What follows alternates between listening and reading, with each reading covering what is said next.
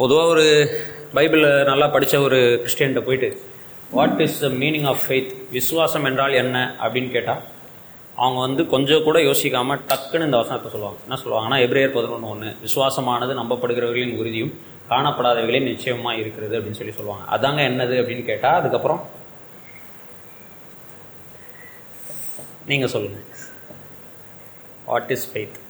இந்த வசனத்தை வச்சு என்ன புரிஞ்சுக்கிறோம், வாட் இஸ் ஃபெய்த்னு என்ன புரிஞ்சுக்கிறோம். பைபிள் ஸ்டடி தான், அதனால் நான் வந்து பிரசங்கம்லாம் பண்ணலை. நான் கொஸ்டின் கேட்குறேன், நீங்கள் பதில் சொல்லுங்கள், இன்ட்ராக்ட் பண்ணுவோம், டிஸ்கஸ் பண்ணுவோம். நமக்கு ஒரு ஹாஃப் அன் ஹவர் டைம் இருக்குது. வாட் இஸ் ஃபெய்த், இந்த வசனம் என்ன சொல்லுது? எபிரேயர் பதினொன்று ஒன்று வாசிச்சிங்களா? திரும்ப பாருங்கள், அதில் என்ன எழுதிருக்குது? விசுவாசமானது நம்பப்படுகிறவைகளின் உறுதி, ஆ காணப்படாதவைகளினுடைய நிச்சயமாக இருக்கிறது. ம் ஆபிரகாம் வந்து விசுவாசத்தின் தகப்பன்னு கூட சொல்கிறோம். ஆ சரி, நான் இப்போ என்ன பண்ணலாம், விசுவாசத்துடைய மீனிங்கை வந்து கொஞ்சம் லேட்டராக போகலாம். ஃபஸ்ட் எடுத்த உடனே வேற ஒரு விஷயத்தை படிக்கலாம். என்னென்ன விஷயத்துக்காக விசுவாசம் வந்து பேசிக்காக ஒரு தேவனுடைய பிள்ளைக்கு தேவை, என்னென்ன விஷயத்துக்காக ஒரு விசு விசுவாசம் வந்து தேவனுடைய பிள்ளைக்கு தேவை. நீங்கள் இப்படி வந்துடுறீங்களா? ரெண்டு பேரும் இப்படி வந்துடுங்க, இங்கே வந்து இப்படி இப்படி பார்த்துட்டு. ஒரு தேவனுடைய பிள்ளைக்கு விசுவாசம் எது எதுக்கெல்லாம் தேவை, எதுக்காக விசுவாசம் தேவை தேவனுடைய பிள்ளை? Why does a man of God or a child of God need faith?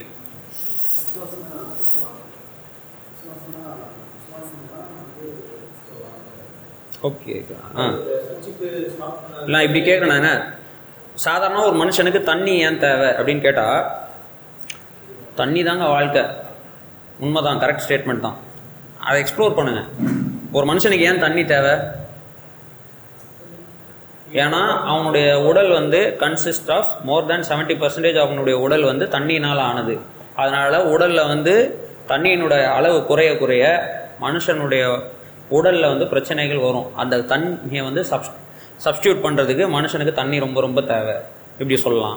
இல்லைனா என்ன சொல்லலாம் அப்படின்னா, தண்ணி என்பது உடலினுடைய பேசிக்கான ஒரு எலிமெண்ட்டில் ஒன்றா இருக்கிறபடினால அதை சாப்பிடாம ஒரு மனுஷன் இருந்துட்டான் அப்படின்னு சொன்னால் அவனுக்குடைய டெத்து வந்து சீக்கிரமாக நடக்கும். ஸோ அவன் உயிர் வாழ்கிறதுக்காக தண்ணி அவனுக்கு தேவை. இப்படி நிறையா பாயிண்ட் சொல்லலாம். ஒரே ஸ்டேட்மெண்ட் ஜென்ரலாகவும் சொல்லிடலாம், தண்ணியில் தண்ணி தாங்க மனுஷனுக்கு வாழ்க்கையை, வாட்டர் இல்லாமல் வாழ்க்கை லைஃபே இல்லைங்க அப்படின்னு சொல்லிடலாம். அந்த மாதிரி கேட்குறேன், விசுவாசம் என்பது ஒரு தேவனுடைய பிள்ளைக்கு ஏன் தேவை? Why does child of God need faith? எனக்கு அதனால பாயிண்ட் பை பாயிண்டாக சொல்லுங்கள், எதனால எதுக்கு எதுக்கெல்லாம் ஃபெய்த் வந்து தேவை. ஓகே, ஸோ ஃபஸ்ட்டே நம்ம பார்க்குறோம், ஒரு மனுஷன் காப்பாற்றப்படுறதுக்கே, அவனுடைய சால்வேஷனுக்கே, அவன் காப்பாற்றப்படுறதுக்கே விசுவாசம் தேவை. விசுவாசம் இல்லாமல் ஒரு மனுஷன் என்ன செய்ய முடியாது, ரட்சிக்கப்பட முடியாது. ஸோ ரட்சிப்பு, பாவத்திலிருந்து விடுதலை பெறுவதற்கு, பாவ மன்னிப்பு பெறுவதற்கு, தேவனுடைய சமூகத்தில் அங்கீகரிக்கப்படுவதற்கு விசுவாசம் தேவை. இல்லைனாலே அவன் தேவனுடைய பிள்ளையாகவே ஃபஸ்ட்டு மாற முடியாது. பார்க்குறோம் யோவான் ஒன்று பன்னெண்டு பேசிக்கான வசனம் என்னது? அவருடைய நாமத்தின் மேல் விசுவாசம் உள்ளவர்களாய் அவரை ஏற்றுக்கொண்டவர்கள் எவ்வளோ பேர்களோ அவ்வளோ அத்தனை பேர்களுக்கும் தேவனுடைய பிள்ளைகள் ஆகும்படி அதிகாரம் கொடுத்தார். அப்போது தேவன் யாருக்கு அவருடைய பிள்ளைகள் ஆகும்படி அதிகாரம் கொடுக்குறாருன்னா, கர்த்தராகிய இயேசு கிறிஸ்துவோட நாமத்தில் விசுவாசம் வைக்கிறவங்க, அவங்க எத்தனை பேராக இருந்தாலும் அத்தனை பேருக்கும் தேவனுடைய பிள்ளைகள் ஆகும்படி அதிகாரம் என்ன செய்கிறார், கொடுக்குறார். அவர் ஒரு குறிப்பிட்ட நம்பர் வைக்கல, இவ்வளோ பேர் தான், லட்சத்தி நாற்பத்தி நாலாயிரம் பேர் மட்டும் தான் என் பிள்ளைகள் அப்படின்னு கர்த்தர் சொல்லலை. எத்தனை பேர்னாலும் தேவனுடைய பிள்ளைகளை என்ன செய்யலாம், மாறலாம். ஸோ அவன் தேவனுடைய பிள்ளையாக மாறுறதுக்கே பேசிக்காகவே அவனுக்கு என்ன தான் தேவைப்படுது, விசுவாசம் தேவைப்படுது. ஓகே, இது மாதிரி வேற இது என்ன சொல்லலாம், யோவான் ஒன்று பன்னெண்டு சரியா? ஆ வேற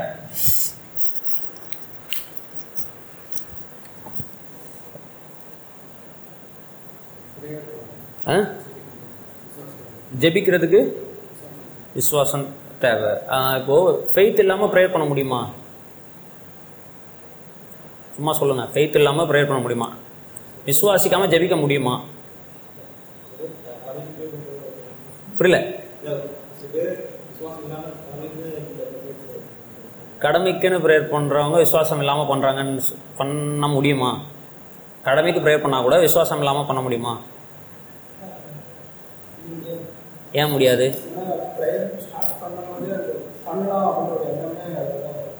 ப்ரேயர் ஏன் பண்ணுறாங்க? கடமைக்கு பண்ணுறவங்களே வச்சுப்போம், ப்ரேயர் ஏன் பண்ணுறாங்க? ஸோ கொஞ்சமாவது விசுவாசம் இல்லாமல் க கடமை கூட என்ன செய்ய முடியாது, ப்ரேயர் பண்ண முடியாது. ஸோ எசன்ஸ் ஆஃப் ப்ரேயரே விசுவாசம் தான். விசுவாசம் இல்லாமல் ஒரு மனுஷன் வந்து என்ன செய்ய முடியாது, ப்ரேயர் பண்ண. இப்போ உதாரணத்துக்கு ஒரு அன்பிலிவராகவே வச்சுப்போமே, ஏசுக்கு ஏற்றுக்கொண்டிருக்க மாட்டாங்கன்னா நம்மக்கிட்ட வந்து சொல்லுவாங்க, ஏசுப்பாட்ட ப்ரேயர் பண்ணுங்க, எனக்கு இந்த ப்ராப்ளம். ஸோ ஏதாவது ஒரு நிலைமையில் கொஞ்சமாவது அவங்களுக்கு அந்த ஃபெய்த் இருக்கிறதுனால தான், இல்லை கடுகளவாவது அவங்களுக்குள்ளே அந்த வந்து அந்த நம்பிக்கை இருக்கிறதுனால தான் அவங்களால என்ன செய்ய முடியுது, நம்மக்கிட்ட தான் கேட்குது. ஸோ ப்ரேயர் கடவுளே இல்லைன்னு நம்புகிறவன் வந்து கண்டிப்பாக என்ன செய்ய மாட்டான், ப்ரேயர் பண்ண மாட்டான். ஆனால் ஒரு கட்டத்தில் அவனே கட் கடவுள்கிட்ட வரான், ஏதோ ஒரு உயிர் பிரச்சனை, ஏதோ ஒரு பிரச்சனையில் வரான் அப்படின்னு சொன்னால், அப்போ இருக்காரு அப்படின்னு நம்பினா தான் அவர்கிட்ட அவன் அவன்கிட்ட என்ன செய்ய முடியும், ப்ரேயர் பண்ண முடியும். So faith is the essence of prayer. Prayer பண்ணுறோம், ஃபெய்த் இல்லாமல் ஒரு ஆள் எல்லாம் என்ன செஞ்சிட முடியாது, கடமை கூட ப்ரேயர் பண்ண முடியாது. ஐயோ வேறு வழி இல்லை, இவர்கிட்ட பேசியா அவனும் காலையில், இல்லைனா எங்கள் அம்மா எதாவது சொல்லுவாங்க, இல்லை நம்ம கிறிஸ்டினாக போயிட்டான், வேறு வழி இல்லை அவர்கிட்ட பேசணும் அப்படி நினச்சா கூட, அவர் ஒருத்தர் இருக்காருன்றதுனால தானே பேசுகிறான் இல்லையா? ஸோ ஓகே, ஸோ அப்படி கூட சொல்லலாம். அப்புறம் வேறு faith is needed for prayer. With faith இல்லாமல் ப்ரேயர் பண்ண முடியாது. சரி ஓகே, மூணாவது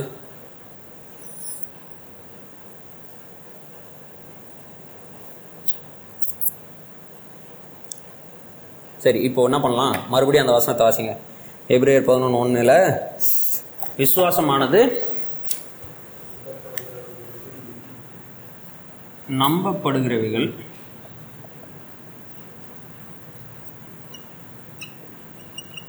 ரெண்டாவது என்ன போட்டிருக்கு, காணப்படாதவைகள்.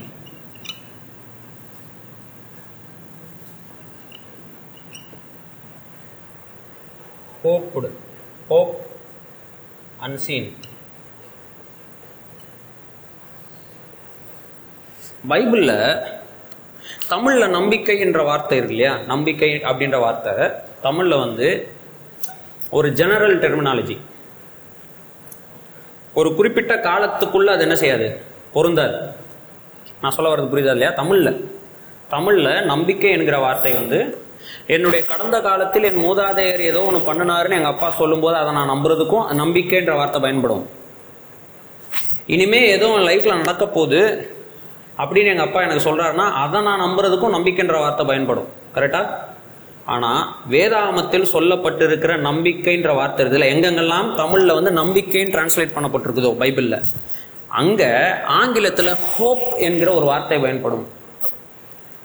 கிரேக்க மொழியாக இருக்கட்டும், எபிரேய மொழியாக இருக்கட்டும், அந்த அர்த்தத்தில் தான் வேதாகமத்தில் போடப்பட்டிருக்கிறது. சொல்ல வருது புரியுதா இல்லையா? ஹோப் என்பது it is always about the past of ஃபியூச்சரா? ஹோப் என்கிற வார்த்தை ஃபியூச்சரை பற்றியதா, பாஸ்டை பற்றியதா?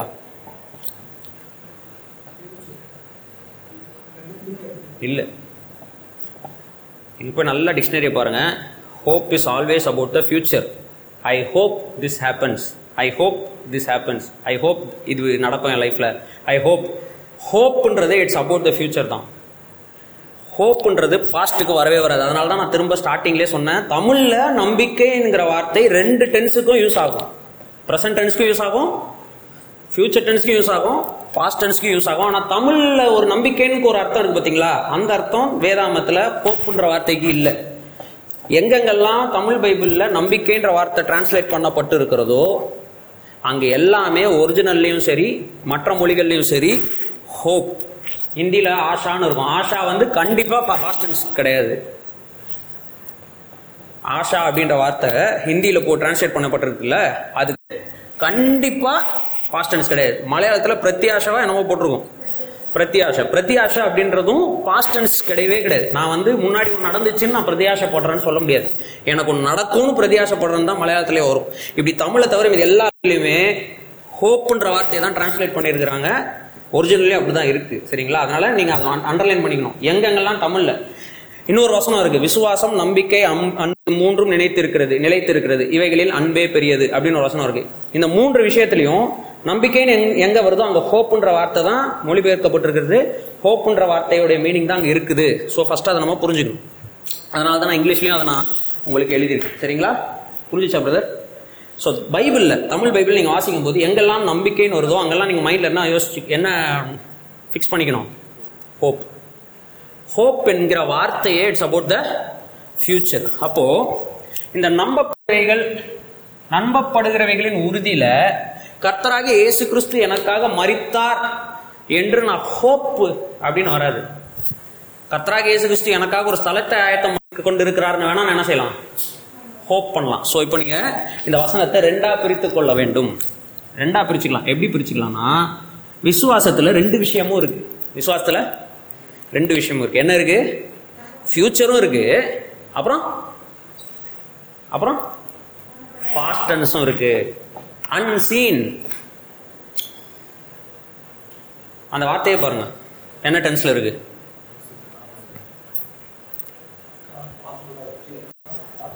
பார்த்ததில்லை. It's about the past. புரிஞ்சுச்சா? ஸோ இந்த வசனத்தில் ரெண்டு விஷயமே. விசுவாசம் என்ற வார்த்தையில் நான் பிரசன்ட்ல விசுவாசிக்கிறேன், விசுவாசம் சரிங்களா? விசுவாசம்ன்றது நான் என்ன பண்றேன் பிரசன்ட்ல. நான் இன்னைக்கு விசுவாசிக்கிறேன் அப்படின்னு சொன்னா நான் பிரசன்ட்ல என்ன செஞ்சிருக்கேன், விசுவாசிக்கிறேன். எதெல்லாம் விசுவாசிக்கிறேன்னா, சில விஷயங்கள் எனக்கு முன்னாடி நடந்திருக்கு, அதுவும் இனிமேல் நடக்க போகுது, அதுவும். ஆனா இதுல இன்னும் ரெண்டு வார்த்தைகள் இருக்கு. வெறும் இதோட மட்டும் சொல்ற முடியாது, இன்னும் ரெண்டு வார்த்தைகள் இருக்கு. என்னன்னா, இதுல என் வாழ்க்கையில் இதெல்லாம் நடக்கும் அப்படின்றதுல ஐ ஷுட் பி சர்டைன். சர்டைன்ற வார்த்தைக்கு தமிழ்ல என்ன போட்டிருக்கு? உறுதி. இனிமேல் லைஃப்ல கர்த்தர் எனக்கு இதெல்லாம் செய்ய போறாரு, என் லைஃப்ல இதெல்லாம் நடக்கும் சொல்லி இருக்கிறாரு, அது நடக்கும் என்றதுல என்ன வேணும்? உறுதி வேணும். நான் ஹோப் பண்ணா மட்டும் போதாது, அதுல என்ன வேணும்? உறுதியும் வேணும். இதுதான் ரொம்ப முக்கியம். அதுக்கப்புறம் சொல்ல போறது அன்சீன், காண நிச்சயம். ஆக்சுவலி அங்க என்ன வார்த்தை போட்டுருக்கு தெரியுமா? நான் தமிழ் இங்கிலீஷ்ல வாசிக்கிறேன். Faith is the certainty of things hoped for and the evidence of things not seen. காணப்படாதவைகளுடைய எவிடன்ஸ். ஃபன் சரியான விசுவாசம்ன்றது it's not a blind thing. அதாவது யாரோ ஒருத்தவங்க சொன்னாங்க நான் அப்படி நம்பிட்டேன், அப்படி கிடையாது இதுல. ஆனா ஃபன் என்னன்னா, ஃபன்ல ஒரு கவனிக்க வேண்டிய விஷயம் என்னன்னா, இதெல்லாம் நான் பார்த்ததே இல்லை, நான் பார்த்ததே இல்லைன்றதுதான் எவிடன்ஸ். என்னது புரியுதா உங்களுக்கு? நான் இதெல்லாம் பார்த்ததே இல்லை. எதெல்லாம் பார்த்தது இல்லை? கர்த்தர் தான் மனுஷனை உருவாக்குறதே நான் பார்த்தது இல்லை. ஆறு நாள்ல கர்த்தர் இந்த பூமியை படைச்சாருன்றதை நான் பார்த்தது இல்லை. மனுஷனை தேவனுடைய சாயல தான் சிருஷ்டிச்சாருன்றதை நான் பார்த்தது இல்லை. பாவமே இல்லாம மனுஷனை உண்டாக்குனாருன்றதை நான் பார்த்தது இல்லை.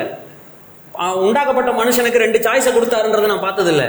அதுல அவன் பாவம் செய்ய தெரிந்து கொண்டான்றதை நான் பார்த்தது இல்லை. அதனாலதான் பாவம் இந்த பூமிக்கு வந்ததுன்றதையும் நான் பார்த்தது இல்லை. இப்படிதான் மனுஷன் மரணத்தை தன்னை ஆண்டுகொள்ள விட்டான்றதை நான் பார்த்தது இல்லை. இப்படி பாவம் பெருகி பெருகி ஒரு கட்டத்துல தேவன் இந்த பூமியை அழிக்க நினைச்சாரு, மனுஷனை ஏண்டா படைச்சோன்னு விசனப்பட்டாருன்றதை நான் என்ன செஞ்சதில்ல, பார்த்தது இல்லை. கர்த்தர் இந்த பூமியை முழுக்க தண்ணீர்னால அழிச்சாருன்றதை நான் பார்த்து எட்டு பேரை காப்பாத்தினாருன்றதை நான் பார்த்தது இல்லை. அதுல இருந்து மூணு பேர் வந்தாங்க சேம் காமி ஆபேத்துன்னு, அவங்களுடைய சந்ததி தான் இன்னைக்கு நம்ம எல்லாருமேன்றதையும் நான் என்ன செஞ்சதில்லை, பார்த்தது இல்லை. இப்படி எதையுமே இயேசு கிறிஸ்து எனக்காக மரித்து அடக்கமணப்பட்டு உயிரோடு எழுந்து நான் பிறக்கிறதுக்கு முன்னாடி இருக்கிற எதையுமே என் பிறந்து விவரம் தெரிஞ்ச வரை கூட, பிறந்து விவரம் தெரியறதுக்கு முன்னாடி நிறைய விஷயம் பார்ப்போம், அதெல்லாம் மைண்ட்ல இருக்காது. விவரம் தெரியறதுக்கு முன்னாடி வரைக்கும் என் வாழ்க்கையில் நடந்த எதையுமே நான் இல்லை, பார்த்ததில்ல. வேத வசனத்துல நம்ம எழுதப்பட்டிருக்கிற இதுக்கு முன்னாடி நடந்த எந்த விஷயத்தையும் நான் செய்யல, பார்த்ததில்லை. நான் பார்த்ததே இல்லைன்றதுதான் என்னதான் எவிடன்ஸ். ஏன்னா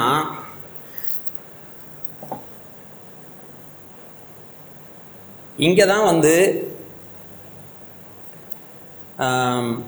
பாருங்க, இதுக்கு கீழே வந்து நிறைய பேருடைய வாழ்க்கையை பற்றி என்ன செஞ்சிருக்கு, சொல்லியிருக்கு.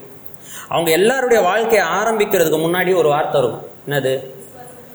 விசுவாசத்தினாலே ஆபேல் இதை பண்ணாரு, விசுவாசத்தினாலே நோவா இதை பண்ணாரு, ஏனோக்கு இதை பண்ணாரு, ஆபிரகாம் இதை பண்ணாரு, சாரால் இதை பண்ணாங்க, மோசே இதை பண்ணாரு, ஈசாக்கு யாக்கோபு இதை பண்ணாங்க, தாவீது இதை மாதிரி பண்ணாரு. இவங்கெல்லாம் எதனால பண்ணாங்களாம்? இப்போ இவங்க எல்லாருமே இவங்க எல்லாருமே விசுவாசிச்சதுனால இதெல்லாம் என்ன செஞ்சாங்க, பண்ணாங்க. யாரை விசுவாச இல்ல, எதை விசுவாசிச்சதுனால அப்படின்னா அங்க போட்டிருக்கு மூணாவது வசனம் வாசிங்க. ஒரு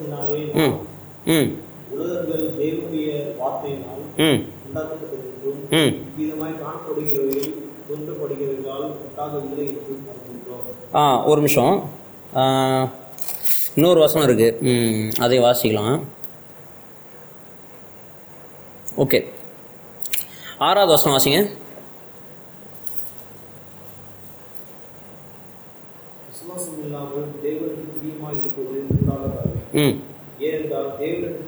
இப்ப தேவனிடத்தில் வரக்கூடிய ஒரு மனுஷன் அவர் உண்டு என்று என்ன செய்யணும்? விசுவாசிக்கணும். அவர் யார் யாரெல்லாம் அவரை தேடுகிறார்களோ அவர்களுக்கு அதற்குரிய பலனை, அதற்குரிய ரிவார்டை அளிக்கிறார் என்று என்ன செய்யணுமா? விசுவாசிக்கணும். இப்ப என்ன விசுவாசிக்கணும்ன்றதையும் இவங்க என்ன செஞ்சிருக்கிறார்? என்ன விசுவாசிக்கணுமா? தேவன் உண்டு என்று விசுவாசிக்கணும். ஃபர்ஸ்ட் விஷயம். ரெண்டாவது, யாரெல்லாம் தேவனை தேடுகிறார்களோ, தேடுகிறார்கள்னா சும்மா தேடுறவங்க இல்ல, யாரெல்லாம் சின்சியராக தேவனை சீக் பண்றாங்களோ, தேவனை அண்டிக் கொள்ளுகிறார்களோ, அந்த இடத்துல ரெஃப்யூஜ் இன் ஹிம்ன்ற ஒரு வார்த்தை பயன்படுத்தப்பட்டிருக்கு தமிழ்ல. இங்கிலீஷ்ல ரெஃப்யூஜ் அப்படின்னு சொல்லும்போது தேவனை அண்டிக் கொள்ளுகிறவர்கள். சங்கீதம் ரெண்டாவது ரெண்டாம் சங்கீதத்தில் பயன்படுத்தப்பட்ட வார்த்தை. அவரை அண்டிக் கொள்ளுகிற யாவரும் பாக்கியவான்கள். அந்த வார்த்தை அங்கே ரெஃப்யூஜ்னு ஒரு வார்த்தை பயன்படுத்தப்பட்டோம், அதே வார்த்தை தான் இங்கேயும் பயன்படுத்தப்பட்டிருக்கு.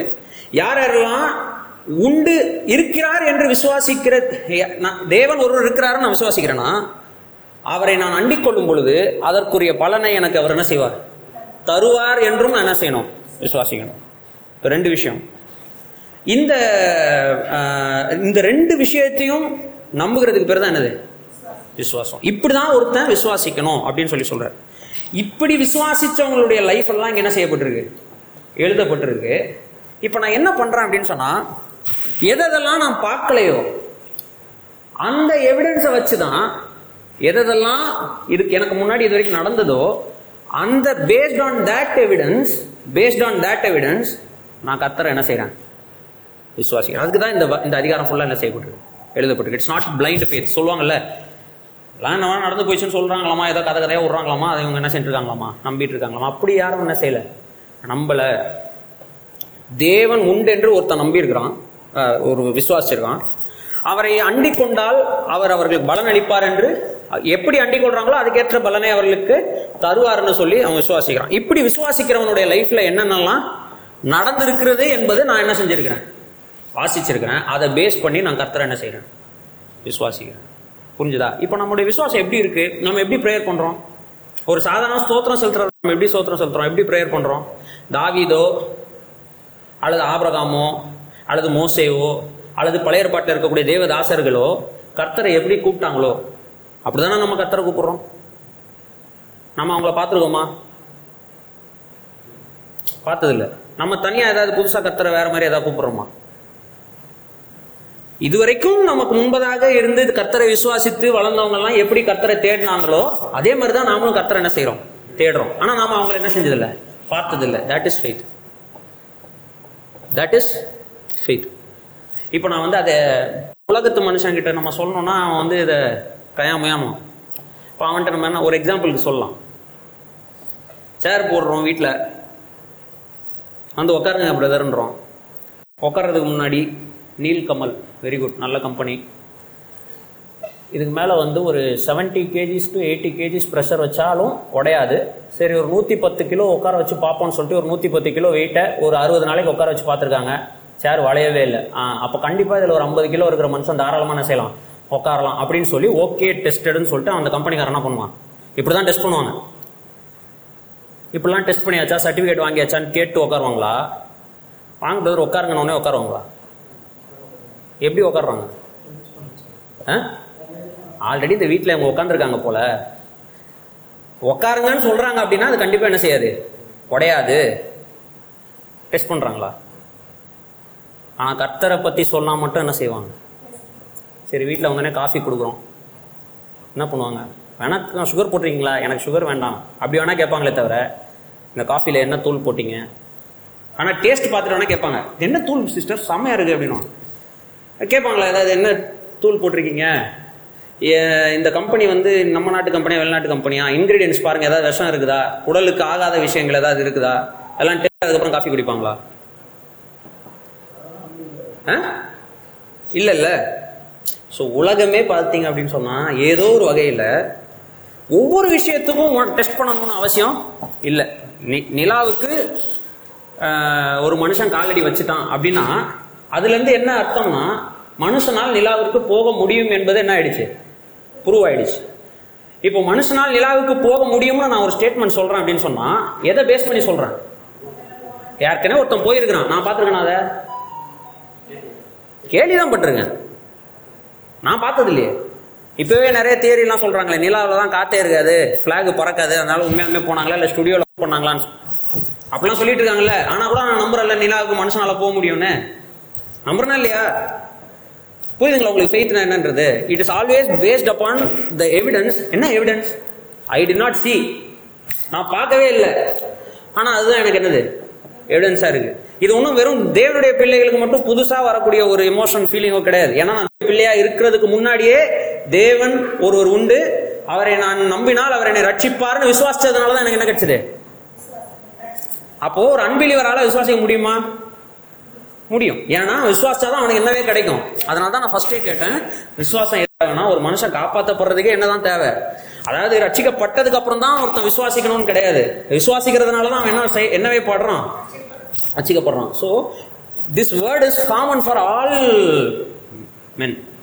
மனிதர்கள்னு சொல்ற எல்லாருக்குமே இந்த வேர்டு வந்து காமன். இதில் ரெண்டு விஷயங்கள் அடங்கியிருக்கு. ஒன்று என்னன்னா, இதற்கு முன்பதாக நடந்த நிறைய விஷயங்களை பேஸ் பண்ணி நான் கர்த்தரை விசுவாசிக்கிறேன், நான் அவைகளை பார்த்ததில்லை, ஆனால் நான் விசுவாசிக்கிறதுக்கு அவைகள் தான் எவிடன்ஸே. இப்போ புரிஞ்சிச்சா உங்களுக்கு? அப்படி எப்படிங்க எவிடன்ஸ் இருக்க முடியும்னு கேட்டால், இப்போ நான் சேரை சொன்னேன், காஃபியை சொன்னேன், இதெல்லாம் ஆல்ரெடி டெஸ்டட் அண்ட் ப்ரூவ்டு. ஆனால் நாம் பார்த்துருப்போமா, இப்படிப்பட்ட வடிவம் கொண்ட ஏதோ ஒரு ஃபர்னிச்சர் மேலே நம்ம உட்காந்தா கீழே உள்ள மாட்டோன்றதை நம்ம என்ன செய்யலை, நாம் உட்காந்து டெஸ்ட் பண்ணி ப்ரூவ் பண்ணலை, ஆல்ரெடி நடந்ததை நம்பி நம்ம உட்காடுறோம், நம்ம உட்காந்து நம்ம உழலை, அது என்ன ஆயிடுது, நம்பிக்கை. இப்போ கர்த்தர் ஒரு சங்கீதக்காரன் எழுதி வைக்கிறான், நீதிமான்களுடைய பிள்ளைகள் அப்பத்திற்காக பிச்சை எடுக்கிறத நான் என்ன செஞ்சதில்லை, பார்த்ததில்லை அப்படின்னு எழுதி வைக்கிறான். அதை பேஸ் பண்ணி நம்ம இன்னைக்கு சொல்கிறோம். என்ன சொல்கிறோம்? கவலைப்படாதீங்க பிரதர், சாப்பாட்டுக்கு கஷ்டப்படுற அளவுக்கு, அதாவது சாப்பாட்டுக்கு கஷ்டப்படுறதுன்னு சொல்கிறத விட சாப்பாட்டுக்காக வெளியில் போய் பிச்சை எடுக்கிற லெவலுக்கு கர்த்தர் நீதிமானுடைய பிள்ளைகள் என்ன செய்ய மாட்டார், விடமாட்டாருன்னு நான் சொல்கிறோம் அப்படின்னா, ஆமாம் பிரதர் என் கஷ்டம் எனக்கு தான் தெரியும், உங்களுக்கு தெரியாதுன்னு சொல் நம்ம நினைப்போம். ஆனால் அதை எதை வச்சு சொல்கிறோம் நம்ம? ஏன்னா அது ஆல்ரெடி டெஸ்டட் அண்ட் ப்ரூவ். கர்த்தராகிய இயேசு கிறிஸ்துவை நம்பினவன் ரட்சிக்கப்படுவான்றதை இன்னைக்கும் நம்ம சொல்லிட்டு இருக்கோம். ஆனால் நம்ம கர்த்தராகிய இயேசு கிறிஸ்துவை நம்பி ஃபஸ்ட்டு ஃபஸ்ட்டு ஒருத்தர் ரட்சிக்கப்பட்டதை நம்ம கண்ணால் என்ன செஞ்சதில்லை, பார்த்ததில்லை. ஆனால் எப்படி டெஸ்டட் அண்ட், அது ஆல்ரெடி டெஸ்டட் அண்ட் ப்ரூவ். என் வாழ்க்கையில் அது நடந்துருக்குல்ல, அதனால தான் நான் சொல்கிறேன். சொல்கிறது புரியுதுங்களா இல்லையா உங்களுக்கு? So this is faith. ஆனால் இது ரெண்டு விஷயம் இருக்குது, நல்லா தெளிவாக புரிஞ்சுக்கோங்க, ரெண்டு விஷயம் இருக்குது. இனிமேல் என் ஸோ இனிமேல் என் லைஃப்பில் இதெல்லாம் நடக்கும்ன்றதை நான் எதை வச்சு நான் நம்புகிறேன்னா, நேற்று ஒருத்தன் கண்டுபிடிச்ச சேரில் நேற்று ஒருத்தன் கண்டுபிடிச்ச சேரில் எங்கள் தாத்தா உக்காந்தாரு, உடையலை, நானும் உக்காந்தேன், அது என்ன செய்யலை, உடையலை, இனிமேலும் அது என்ன செய்யாது, உடையாது. I hope that this chair will not break if a seventy kilogram man sits on it. Yeah? Because it's already tested and... ஆனால் மனுஷனுடைய வார்த்தைகள் பொய்யா கூட இருக்கலாம், உடைந்தும் போகலாம். ஆனால் நம்ம எல்லாரையும் உருவாக்கின கர்த்தர் சொன்ன விஷயம் கண்டிப்பாக என்ன செய்யுது. அதனால தான் கர்த்தராகிய இயேசு கிறிஸ்து சொல்லும்போது சொல்கிறாரு, இந்த வானமும் இந்த பூமியும் கூட என்ன செஞ்சிடும், முடிஞ்சு போகும். ஆனால் என் வார்த்தைகள் என்ன செய்யாது, முடியாது. அப்படின்னா என் வார்த்தைகள் இருக்கும் எழுத்தாகிலும் அதில் இருக்கக்கூடிய சின்ன உறுப்பாகிலும் நிறைவேறும் அளவும் அது என்ன செய்யாது, ஒழிந்து போகாது அப்படின்னு கர்த்தர் சொல்லுவதை நாம் ஹண்ட்ரட் பர்சன்ட் என்ன செய்ய முடியும், விசுவாசிக்க முடியும். ஸோ நம்முடைய ஃபியூச்சரை பற்றியும் நம்ம கவலைப்பட வேண்டிய அவசியம் இல்லை. சங்கீதக்காரன் சொல்கிறான், என் காலங்கள் உம்முடைய கரத்தில் என்ன செய்யுது, இருக்குது, என் காலங்கள் உம்முடைய கரத்தில் இருக்கிறது, உம்முடைய கரங்களில் இருக்கிறது, என்னுடைய future, my future lace on your hands. Tamil இங்கிலீஷில் அப்படி தான் இருக்குது, என்னுடைய ஃபியூச்சர் உம்முடைய கரத்தில் இருக்குது. அப்படின்னா இட் இஸ் சர்டென். எனக்கு ஃபியூச்சர் ஒன்று இருக்குன்றது என்னது, சர்டென். அதையும் நான் அதையும் நான் தமிழில் வந்து இந்த வார்த்தையை பயன்படுத்திக்கலாம், அதையும் நான் எனக்கு எதிர்காலத்திலே தேவன் சொன்னது நடக்கும் என்பதையும் நான் நம்புகிறேன், கடந்த காலத்தில் இதை தேவன் தான் செய்தாலும் நம்புகிறேன். எப்படி நம்பணும்னா, தேவன் ஒருவர் உண்டு என்பதையும் அவரை சின்சியரா தேடுகிற மனுஷனுக்கு ஏற்ற ரிவார்டை தேவன் செய்கிறாங்க. ரைட். இப்ப இந்த விசுவாசம் என்பது இவ்வளவு நேரம் நம்ம பார்த்துட்டு இருந்த இந்த விசுவாசம்ன்ற இந்த விஷயம் நம்முடைய பிராக்டிக்கல் கிறிஸ்டியன் லைஃப்ல எப்படி எல்லாம் உதவி செய்து நமக்கு அப்படின்னு நிறைய விஷயங்களை நம்ம பார்க்க முடியும். ஒன்று ரெண்டு விஷயங்களை மட்டும் நம்ம பார்த்துட்டு முடிச்சிடலாம். இது வரைக்கும் நடத்தின ஏதாவது டவுட் இருக்குதா? டவுட் இல்லைல்ல? விசுவாசிக்கிறீங்களா? Okay. Are you certain? Okay. ஒரு நிறைய விஷயங்கள் இந்த விசுவாசத்தை பேஸ் பண்ணி நம்மளுடைய பிராக்டிக்கல் லைஃப்ல, அதனால தான் இங்க இங்க நம்ம ஒரு வார்த்தை பார்த்தோம், விசுவாசம் இல்லாமல் தேவனுக்கு பிரியமா இருக்கிறது. அதாவது என்னை உருவாக்கின என்னுடைய கர்த்தருக்கு, என்னை ரட்சித்த என்னுடைய கர்த்தருக்கு நான் பிரியமுள்ள ஒரு மனுஷனா வாழ்றது விசுவாசம் இல்லாம சாத்தியமே இல்லையா. ஓ, ஒரு பிலிவருடைய லைஃப்ல தண்ணி குடிக்கிற மாதிரி, சாப்பாடு சாப்பிட்ற மாதிரி என்ன இருக்கணும்? விசுவாசம் இருக்கணும். எப்படி விசுவாசிக்கணும்ன்றதையும் பார்த்துட்டோம். இந்த விசுவாசம் எதற்கெல்லாம் உதவி செய்துன்றதை நம்ம என்ன செய்யலாம், ஒன்று ரெண்டு விஷயங்களை பார்க்கலாம். ஒன்று பேதுரு அஞ்சாவது அதிகாரத்துக்கு வரலாம். ஃபர்ஸ்ட் விஷயத்தை இது இதுக்கு வந்துடலாம், இதை மெயின் விஷயமா பார்த்துடலாம், அதுக்கப்புறம் மற்ற விஷயங்களை பார்ப்போம். ஒன்று பேதுரு அஞ்சாவது அதிகாரம்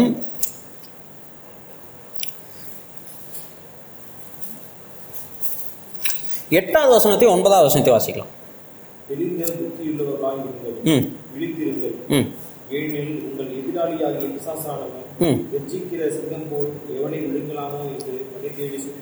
இடத்துல அப்படியே ஸ்டாப் பண்ணலாம்.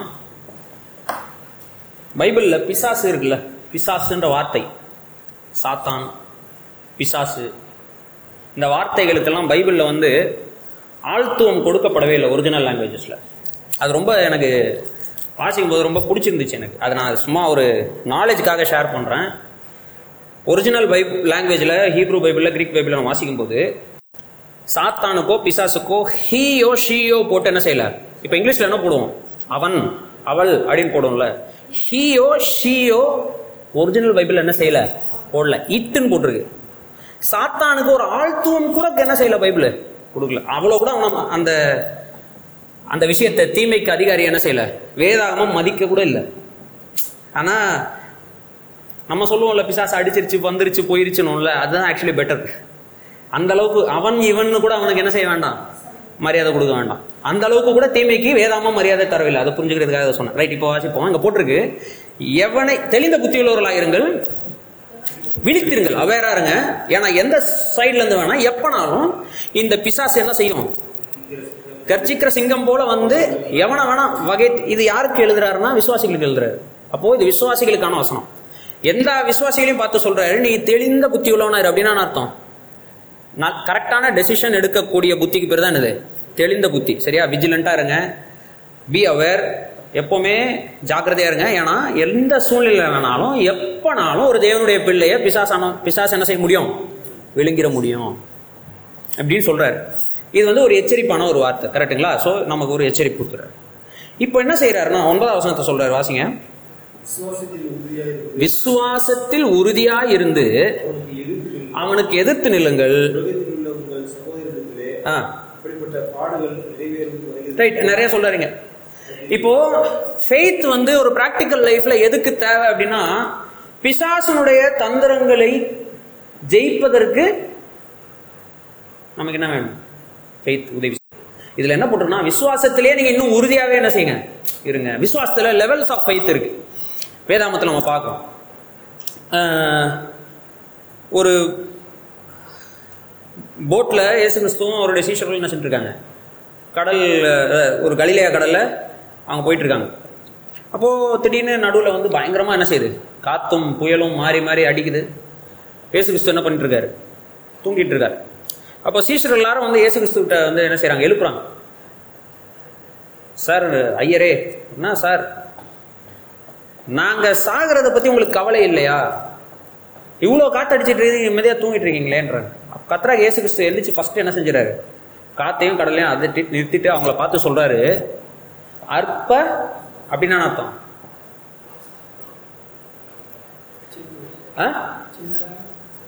You men of little faith அப்படின்றாரு.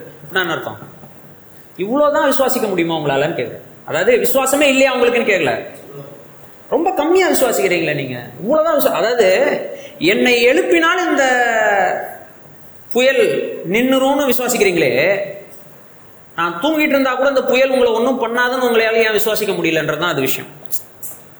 நான் சொல்ல வர்றது புரியுதா இல்லையா? அவங்க அவங்க விசுவாசிச்சாங்க. என்ன விசுவாசிச்சாங்க? இவரை எழுப்புனா இவர் ஏதாவது பண்ணிடுவாரு, அந்த விசுவாசம் இருக்குது இல்ல. அப்ப அவரும் நம்ம கூட போயிட்டு இருக்காரு. அப்படி இருக்கும்போது அவரால் ஏன் இந்த நம்ம சாக மாட்டோம் அப்படின்ற விசுவாசம் அவங்களுக்கு இல்லை. அதனால அவரை கேட்குறாரு, அற்ப விசுவாசிகளே அப்படின்றாரு. இது வந்து உறுதியான விசுவாசமானு பார்த்தா இல்லை. இன்னொரு இடத்துல கத்ராக் இயேசுக்கு சொல்லும்போது சொல்றாரு, கடுகளவாவது உங்களுக்கு விசுவாசம் இருந்ததுன்னா இந்த விஷயம் நீங்க ஜெபிச்சா இதெல்லாம் செய்யும் நடக்கும் அப்படின்ற. அப்போ என்ன சொல்ல வர்றாருன்னா, சில இடங்கள்ல கொஞ்சம் விசுவாசம் இருந்தா கூட போதும், இந்த விஷயங்கள் எல்லாம் என்ன செஞ்சிடும், நடந்துடும். ஆனா இங்க பேதுரு சொல்லும்போது சொல்றாரு, நீங்க விசுவாசத்துல என்ன இருக்கணும், உறுதியாய் இருக்கணும். இல்லைன்னா சோதனையை என்ன செய்ய முடியாது. ஆபிரகாமுக்கு கர்த்தர் எப்பவும் விசுவாசத்தில் வல்லவனானான் அப்படின்ற வார்த்தையை பயன்படுத்துறாரு. எப்போனா ஈசாக்க பலி செலுத்தும் போது அது ஒரு மிகப்பெரிய சோதனை, அதை ஜெயிச்சிட்டான். அதனால சொல்றாரு, அவன் வந்து he became perfect in faith, அதாவது விசுவாசத்தின் அளவில் கம்ப்ளீட் ஆயிட்டான். புரிஞ்சுங்களா? ஸோ இந்த மாதிரி ஃபெய்த் வந்து லெவல்ஸ் ஆஃப் ஃபெய்த் இருக்கு நம்முடைய லைஃப்லேயே. ஒரு விஷயத்துல உறுதியான விசுவாசம் இருக்கும், இன்னொரு விஷயத்துல உறுதியான விசுவாசம் இருக்காது. இப்போ உதாரணத்துக்கு, நான் நிச்சயமாக என்னுடைய நான் இன்றைய செத்தாலும் நிச்சயமாக என்னுடைய கர்த்தராகிய இயேசு கிறிஸ்துவோடு கூட நான் இருப்பேன்ன்றதுல உறுதியான விசுவாசம் எனக்கு இருக்கும். ஆனா நாளைக்கு என் லைஃப்ல ஏதாவது ஒரு வரப்போகுது அப்படின்னா அதை எப்படி ஹேண்டில் பண்ண முடியும் அப்படின்றதுல எனக்கு உறுதியான விசுவாசம் என்ன செஞ்சிடாது. அதாவது இருக்கிறதுலேயே பெரிய விஷயத்தின் மேல உறுதியான விசுவாசம் நமக்கு இருக்கும், இருக்கிறதுலே சின்ன விசுவா விஷயத்துல நம்ம மாட்டோம், உறுதியான விசுவாசம் இருக்க மாட்டோம். அப்போ உறுதியான விசுவாசம் இல்லைன்னா, ரொம்ப கம்மியான விசுவாசம் உடையவர்களா இருந்தோம்னா, இப்படியும் நடக்கலாம் அப்படியும் நடக்கலாம் நடக்காமலும் போகலாம் என்கிற சந்தேகம் உடைய நிலைமையில விசுவாசம் இருந்தா ஈஸியா நம்ம என்ன செஞ்சிருவோம்னா, இந்த பிசாசனுடைய வாய்க்குள்ள என்ன செஞ்சிட முடியும், விழுந்து போயிட முடியும். ஸோ அதனால உறுதியான விசுவாசம், ஹண்ட்ரட் பர்சன்ட் விசுவாசம், ஸ்ட்ராங்கான விசுவாசம் வேணும். எதுக்குன்னா பாவத்தை ஜெயிக்கிறதுக்கு, பாவ சிந்தனைகளை ஜெயிப்பதற்கு, பாவ யோசனைகளை ஜெயிப்பதற்கு விசுவாசம் வேணும். நாம எதுக்காக விசுவாசம் வேணும் வேணும்னு கேள்விப்படுறோம்? அற்புதம் நடக்கிறதுக்கு விசுவாசம் வேணும்னு கேள்விப்படுறோம். அதெல்லாம் இம்பார்ட்டண்டா இல்லைன்னு சொல்ல, இம்பார்ட்டண்டா பேதுரு எதை சொல்றாரு, பாவத்தை ஜெயிக்கிறதுல எவ்வளவு விசுவாசம் வேணும்? சென்ட் பர்சன்டேஜ்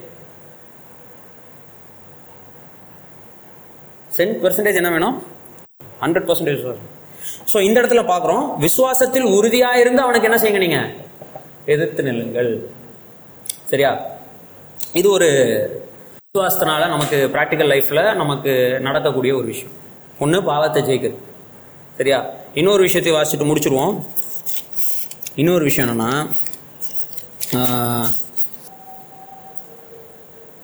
சாரி சாரி கொலோசியர் கொலோசியர் கொலோசியர் கொலோசியர் கொலோசியர் கொலோசியர் ஒன்னாவது அதிகாரம்.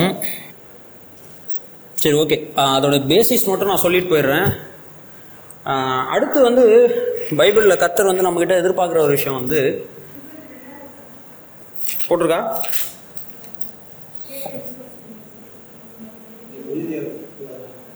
வாசிங்க வாசிங்க.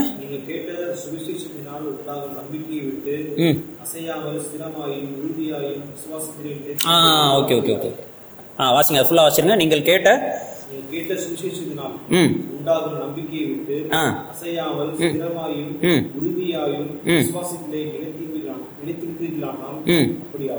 எப்படி ஆகும்? மேல வாசிங்க.